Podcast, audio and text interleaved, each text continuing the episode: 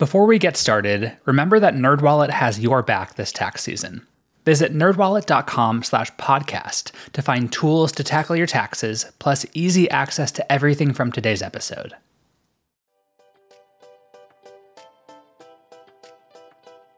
Welcome to the NerdWallet Smart Money Podcast, where we answer your personal finance questions and help you feel a little smarter about what you do with your money. I'm Liz Weston. And I'm Sean Pyles. You know you have questions about how to manage your money, so let us help you answer them. To send us your questions, call or text us on the Nerd Hotline at 901 730 6373. That's 901 730 NERD. Or email us at podcast at nerdwallet.com the more detailed your question is, the better we'll be able to answer it. Plus, I'm nosy and just want to know your business. so true. So true. All right. And hit that subscribe button to get new episodes delivered to your devices every Monday. If you like what you hear, please leave us a review. Now, we've got one more last plug before we get into this episode. We want to know what has the pandemic taught you about money? How has the way you handle your money changed in 2020? We're working on a special episode about all the money lessons we learned this year. But to make this happen, we need to hear from you. Yes, please hit us up on the Nerd Hotline to share your stories. You can always write us over email or text message, but I'd really love to include as many of your actual voices in this as possible. So please leave us a voicemail or email us a voice memo so we can really bring this thing to life. We can't wait to hear from you. Okay, let's get on to this episode. This week, we're diving into college savings plans with the help of Kim Palmer. But first, in our This Week in Your Money segment, we're talking about how to avoid burnout while working from home. Yeah, as we work through month 1 million or 2 million, whatever this is of a pandemic working from home, many people are realizing that they're going to be working from home indefinitely. So we thought it would be good to talk about our experiences with burnout and how you can work through it. And this is not just so you can keep plugging away at work, but it's really so you can actually enjoy the life that you have right now. Yeah, and some of us have been doing this for a while, so we've come across this in other contexts. And actually, it's going to help me right now because I just hit that point last week. It's like, will this week ever end? And I, I love know. my job. It's so strange for that to happen. It just feels weird. Right. Well, I feel like I have experienced this phenomenon that I call Blur's Day, where there is no Monday or Wednesday or Saturday. It's all just a blur of different days. Yes. And when I experience that, it's a sign for me that I need to evaluate where I am in my life and what I can do to make myself enjoy more of the present moment. Because, like you, I love my job and I'm happy to do it and I feel passionately about it. And when I'm not feeling that passion or that motivation, it means that something is a little bit off balance here. And that's a good sign that burnout is kind of building up inside of me. I thought it would be also helpful to kind of define what burnout is. Like we all know when we're feeling exhausted, but I think having some concrete terms might make it seem easier to address and get past. So, burnout, really, as defined by the Mayo Clinic and a few other places, is a state of severe work related stress that can lead to physical, emotional, and mental exhaustion. Mm. And these feelings are often connected to work, but they can also be caused by external factors like, you know, a deadly pandemic or an upcoming election, right? And that can manifest in so many different ways, which is what can make it hard to address because it's not just, oh, I'm procrastinating more than usual. It's like, okay, now I have a feeling of malaise and I don't really want to make any meals and I'm just snacking on cake and trail mix all week mm. long, which is what I did last week. So yes. it can be really hard to do. So, how do you typically address burnout when you're feeling it creep up? Well, you said something interesting when you talked about not having anything to look forward to. And I think that's a defining feature of the pandemic. You know, for mm-hmm. those of us who love travel, we can't travel right now. We may not be able to get together with family members for the holidays. So it's really, it takes some effort to come up with things that you can look forward to. And my little hobby of miniatures is mm-hmm. part of that. Knowing that on the weekend I can work with those is really cool. But also, I'm starting to make plans for 2021. I'm starting to make travel plans, and it's like, screw it. If I have to cancel it, I have to cancel it. But there's a lot of pleasure in just thinking about where we're going to go and how we're going to do it and yep. you know just getting started in that i call it a routine it's not routine at all it's really fun so that's one of the yeah. things i do how about you sean a bit of the same i'm also making some travel plans for 2021 my best friends in college who live across the East Coast and I are planning on meeting up somewhere in the middle of the country between oh, Portland and New York City. Okay. So that might be Colorado. If we're feeling a little funkier, we might go out to New Mexico and stay in somewhere in the desert. But mm. we're trying to make some sort of plan so that we can have, as you said, something to look forward to and to mix up our routine. Yeah. Um, but one thing that also helps me is really redefining my boundaries with work. I tend to get sucked into my work because I do really enjoy it. But one thing that stood out to me when I was digging into some reporting for this segment is that there was a paper in July from the National Bureau of Economic Research that found that in the weeks after the work from home orders came down, the average workday increased by almost an hour. It was around 48 minutes. Uh, a Wow. day, and the number of meetings increased by 13%. So even though we're at home, you think that you can be a little bit more flexible and go in and out of what you're doing with work. Work increased. And Yeah. so I found that that happened with me and with my partner too. He was having a lot of meetings that were previously only phone calls that were turned into Zoom meetings. Mhm. And that leads to Zoom fatigue, which I think we're all experiencing a little of right now. Setting a boundary of, okay, do I need to be working this late or this early? The answer is probably not. Do I need to be on this Zoom call right now or can it be a phone call? It can probably be a phone call or better yet, maybe even an email or a Slack. Finding ways to make it so that you have more control over when you're working and how you're working makes it so that I have more free time to go walk my dog or pick weeds in my garden or do whatever I need to do to feel like I'm a person and not just a worker bee. Yeah, and I think part of the issue was that a lot of people were working from home for the first time, including a lot of managers. Mhm. And I think some of them freaked out a little bit. And it was like, you know, they added to the load. I don't feel like that happened so much with NerdWallet because the content team is mostly remote. So right. We happened for so long. yeah, but I noticed that with with some of my friends, with my husband, that all of a sudden all this stuff was happening that maybe didn't need to. So I think that's a great idea, Sean, of looking through your meetings and what you're doing and asking, could this be a phone call? Does this have to be a meeting? Right. Because you know, I can get to the point where we have a family Zoom call every Saturday, and I can get to Uh-huh. the point where I don't want to do it. I love my family. I want to talk to them, but it's just like, oh my God, one more Zoom call. I know. There's this video app called House Party that I was using a lot with my friends. And we were doing it weekly, at least once a week, maybe even twice a week in the beginning of the pandemic. And then I think we all got a little bit tired of feeling like we had something to do.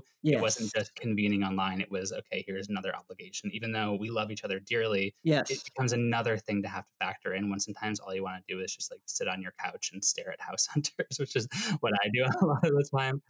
But on the work side of it, one of the best ways that I found to break the burnout feeling is just literally to walk away and to take time off, which is what I'm doing this Friday. I'm taking the day off because it's my partner's birthday and we're going out to a little beach town.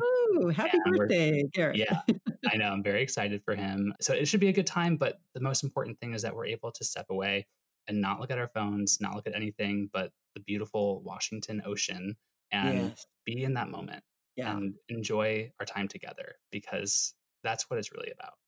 I've added a hard out time. So I don't just walk away from my desk. I shut everything down. I clean up my desk.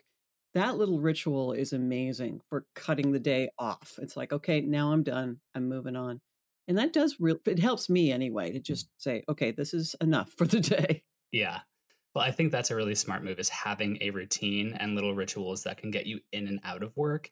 I really like doing that. And I also like mixing up my routine because that can help me avoid that blurrish day phenomenon where sometimes I really will just fall into sweatpants mode. Like right now, I'm admittedly wearing my black velvet tracksuit because it's cold here and I need to be cozy. And it's we're recording this early in the week and I'm a little tired. But um, some days I like to mix it up. Maybe I will even take a shower in the morning. How novel! But find ways to make it so that I'm not just doing the same thing day after day, but that I do have something that's kind of keeping my days mixed up. I have something that's getting me into the work mode, but it's maybe not the same thing every single day that might just be my ADHD side coming out where I need something different happening to keep me engaged. But you have to find what works for you. hmm absolutely.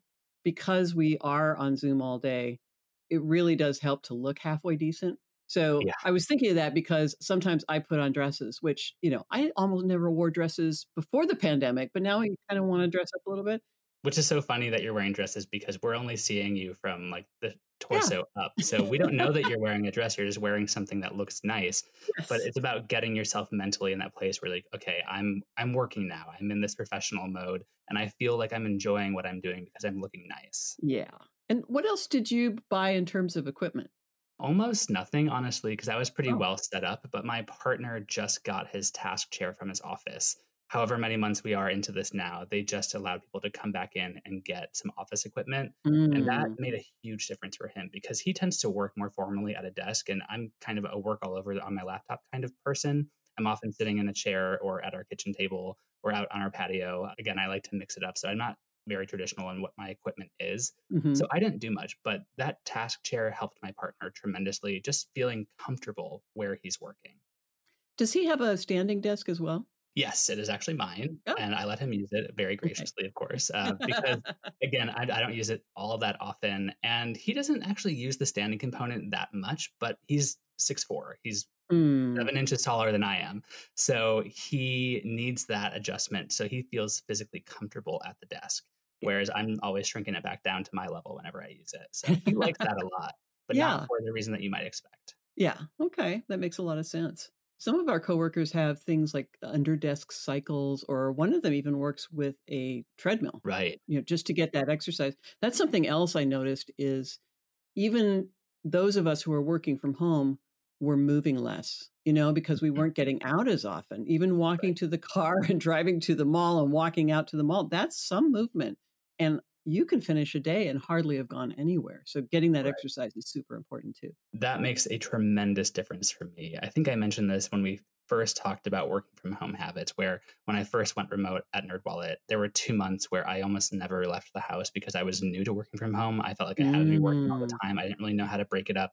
And then I got a dog. So that helped a lot. Just being able to go out, being forced to go out a couple times a day and get a walk now my dog is a couple years older. She's not as active as she used to. So it's now on me to have that initiative to get a workout in, do yes. a couple push ups, do some weightlifting, whatever it may be, just to get my blood flowing so that I can actually think more clearly, get out some of that pent up energy and the stress yes. that I have from just everything going on, and be able to focus on what I need to for work. Yeah. When we first got our dog, I called him my personal trainer because he really Aww. did get us out the door and get us working and moving. The fuzziest, cutest personal trainer. I wanted to circle back to that idea of taking time off because we're talking about mm-hmm. our vacations next year and what we're planning to do. But it's important to take time off now. And actually, our managers have been great at NerdWallet about reminding us take time off, take time off. Yes. It felt initially like I should not waste my time off if I can't travel, but that's kind of short sighted thinking.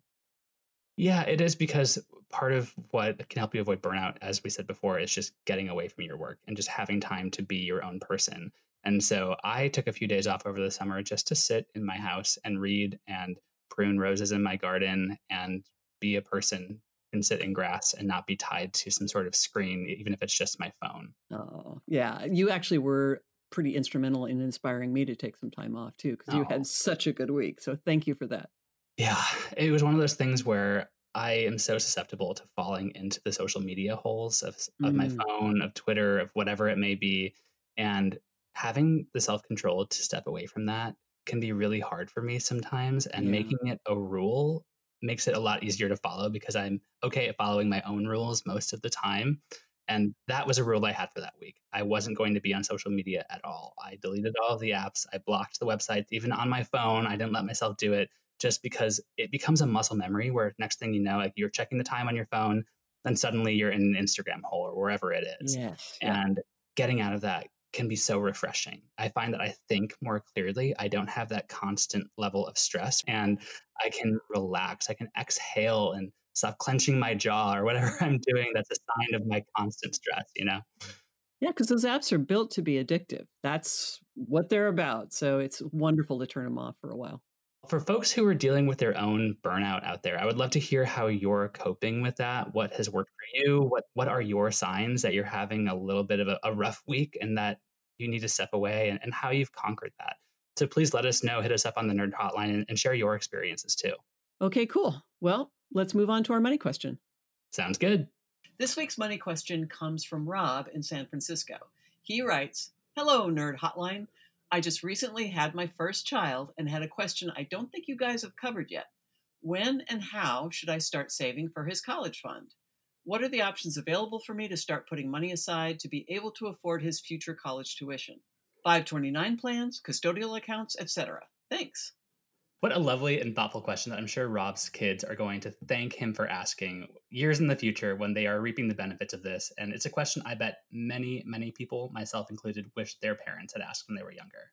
And it really is something you need to address as soon as a child is born, if possible. I mean, it would be great to address it even before you had kids, but definitely once they're on the scene and they have social security numbers, it's time to get started saving. Right. To help answer Rob's question on this episode of the podcast, we're talking with Kim Palmer, a nerd who has plenty of firsthand experience with exactly this topic. All right, let's get to it. Hey, Kim, welcome back. Hi, thanks so much for having me. Yeah, we're really happy to have you because I know that you have 529 plans for your kids. And so you have a lot of experience with this. I want to hear from you first why you chose that route to save for your kids' college as opposed to another option. Yes, definitely. Well, basically, I think it's first of all so great that he's already thinking about this. For me, when my daughter was born 10 years ago, I really didn't know where to start or what to do. So it took me about five years to start her account. And now that I'm a pro with my third child, I set up his account right away. And now I have all three accounts going. So it took me some time to get warmed up. I'm so glad to hear that Rob is already at that point because personally, I don't think you can start too early. I think it's a great idea to get it started as soon as you have that social security number of your child because basically 529 accounts give you certain tax benefits. And I'm sure we'll talk more about that in a minute. Well, maybe it would be helpful if you actually just give a clear explanation of what exactly these accounts are and why they are so appealing. I think that 529 accounts are so appealing and popular to people because basically they give you certain tax advantages. You do contribute your after tax dollars into the account, and then the money actually grows. The earnings grow on a tax deferred basis. And then, as long as you're taking money out, you're making those qualified distributions for things like tuition for college. Then those earnings aren't taxed. And actually, some states also give you a tax credit or deduction. So there are all sorts of benefits. And I think that's why they've gotten so popular we probably should explain a little bit about how they work because it's not just putting the money in, you have to get it invested, right? Yes. So basically, how 529 accounts work is that you put money into the account and you have a lot of options in terms of which 529 to choose. A lot of people choose the one from their state, but you don't have to. And then the money is invested, and you do have control over how it's invested. You can pick, just like with a a retirement account. You can pick which funds you want the money invested in. Personally, I find it really easy to use something like a target date fund where the money actually gets more conservatively invested as you approach the year that your child is going to college. But that's all up to you. Now, some states have prepaid plans too. Those are a little bit different, right? So, prepaid tuition plans are another option. Basically, you're locking in the price of tuition at today's prices, and then you pay that now and it's locked in. And so, even if the price of tuition goes up and skyrockets, you're locking in those prices. So, that's one very appealing option to parents, especially if you're worried about how expensive college is getting and you think it's going to get even more expensive. But that requires the child to stay in the state rather than with a regular 529 or, or college savings plan, they can go anywhere, right? I think that one reason why 529s are so appealing is because you have that flexibility. You can yeah. use that money at any college, any state. And if you're using the prepaid plan, you are restricted in that way. As someone who went all the way across the country for college, I can say that the more standard 529 college savings plan might be more appealing for children. So they're not locked into the state. I mean, part of the appeal for college for me was to go somewhere new and see something different and, and get out of Illinois. So, um, so I have another question around funding 529s. How much do you typically put in monthly and what's that process like? I think that that question of how much to put in monthly depends a lot on the state of your own finances. It's really important to make sure you're taking care of your own finances first before you start saving for your child's future college education. So, first of all, in terms of prioritizing, you want to make sure you have things like your emergency fund squared away. You want to make sure you're saving for your own retirement. And so after you have that sorted out, then you can figure out how much can I really afford to now put into my a child's college savings account. It differs for everybody. There are so many useful calculators online to help you figure out your target amount. And so that can be a useful way of picking a number. I also think then once you have that number, it's useful to set up automatic transfers. And so you're not even thinking about it. Every month, a certain amount is taken out and put right into your savings account for college. And that way you're constantly building it. Joe Hurley is a 529 expert, and he recommends parents set up an automatic transfer of 15 to $25 a month when the child is born so that you just get in hmm. that habit.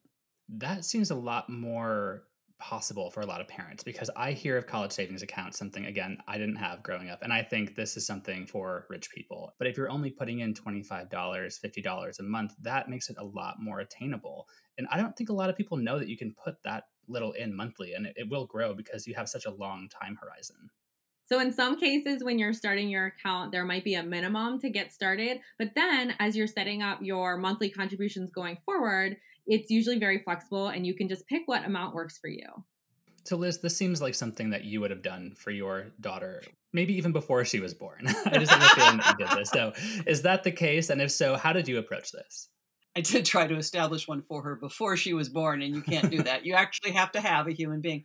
The interesting thing, though, is that you can change beneficiaries. So if you were in a situation where, for example, one child didn't want to go to college, you could transfer the money to the other children. So I briefly thought about starting one for her cousin and then switching the beneficiary. But anyway, I, I did wait and I did, and we started with her right away we signed up. I can't even remember what the minimum was at the time. I, I think we started with 25 bucks, but we had uh, very generous grandparents. And so we just funneled money in that way. And the nice thing is, is she won't face a lot of debt when it comes to going to college. And to me, that's the biggest reason to save. I don't think parents are going to be able to save 100% of the cost of a college education. I don't think that's realistic for most parents. Mm-hmm but I think shooting to save 30% or 50% is definitely a goal. And it's something that every dollar you put aside, you are minimizing the debt that your kid will have to take on. Or that you would have to take on. Yeah, exactly. But I want to talk about other options as well because 529s aren't the only thing that people can look into here. There are also custodial brokerage accounts and Coverdell education savings accounts. I'd like to hear why you maybe didn't choose those and, and how you think they play into this. We did have a Coverdell fund for our daughter, and we wound up rolling it into her 529 just because okay. 529s are more flexible. I think that was right. one of the issues. And in terms of custodial accounts, those are really bad for financial aid. And that's the question that comes up a lot is people worry that saving for their child will reduce financial aid. If you save the right ways, the impact will be minimal if you save the wrong ways, like custodial accounts, you'll wind up really taking it in the teeth with financial hmm. aid. Hmm. Why do you think people choose those over a 529? Is it just a mathematical mistake that they're making, or is there some benefit that maybe they're aware of? I think in the past, those uh, uniform gift to minor accounts and uniform transfer to minor accounts were more popular and people are aware of them. So they think that's the route to go, but they really don't realize the downsides. The other big downside to those accounts is that the money becomes the child's at a certain point, whether they're 18 or 21, typically, and you have no control over it at that point. So to me, it's much better to have the 529, have the parent in control. If the kid does decide to not go to college for whatever reason or not use the post secondary education, you still have control. And at the worst, you can take the money back and you're paying i think a 10% penalty but it's only on the earnings that have grown okay. over that time so it's not like the money's locked up forever got it because that did seem like a potential downside of 529s that people who don't want to go the college route can't really take advantage of them so that's why yeah. i was wondering if maybe a custodial brokerage account might be a good option for people who don't want that traditional college course yeah, I think 529s are pretty flexible in terms of how you can use the money. And I really think that post secondary education is pretty much a necessary thing if you want your kids to stay right. in the middle class. So they don't have to go to a four year college, but they have to get some kind of education. I wanted to talk to Kim a little bit about using Roth IRAs for education. Did you think about that at all? I did not think about that. Should I? Tell me why, Liz. I'm just farther along in this process because my daughter's older. You know, I, I, hear a lot of people who really like it just because of the things that Sean was saying that you retain control and you can use the money for other things.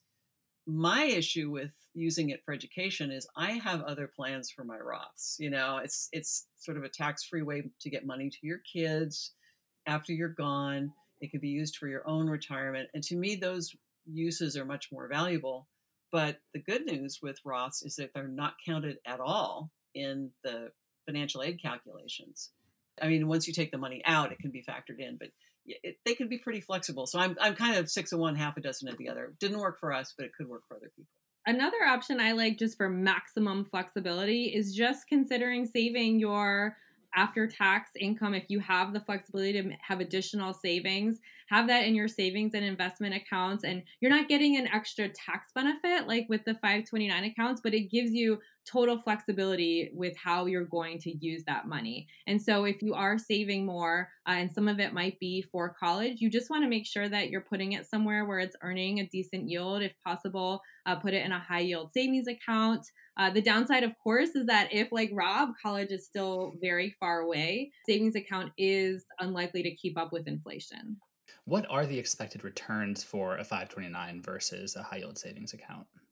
Well, a 529 account is just a tool, just like uh, a 401k, for example. And then the returns depend on which uh, investments, which funds you choose. And hmm. again, mm. that's up to you. You have the choice of choosing a more conservative fund or a more aggressive one. If college is still many years away, you might be willing to take that risk.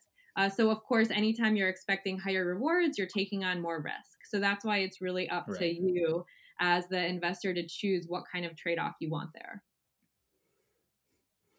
All right, Kimball, do you have any final thoughts for Rob as he begins to save for his kids' college fund? My final thoughts for Rob are just that it's so great that he's already thinking about saving for his child. That means that he's already off to such a good start. And then, yeah, just make sure you do a check in on your own finances and that you're taking care of your own future savings planning as well because a lot of parents have that impulse to put their kids first um, and so you just want to make sure you're also taking care of yourself all right. Well, thank you so much for joining us. Thank you. Okay, let's get to our takeaway tips. The first one, and the most important start saving for college as soon as possible. Second, consider using a 529 account for the tax benefits and flexibility it offers. Finally, know your other options too, like savings and investment accounts. Those could be a better fit. And that's all we have for this episode. Do you have a money question of your own? Turn to the nerds and call or text us your questions at 901 730 6373. That's 901 730 NERD. You can also email us at podcast at nerdwallet.com. Also, visit nerdwallet.com slash podcast for more information on this episode, and remember to subscribe, rate, and review us wherever you're getting this podcast. And here is our brief disclaimer, thoughtfully crafted by NerdWallet's legal team. Your questions are answered by knowledgeable and talented finance writers, but we are not financial or investment advisors. This nerdy info is provided for general educational and entertainment purposes and may not apply to your specific circumstances. And with that said, until next time, turn to the nerds.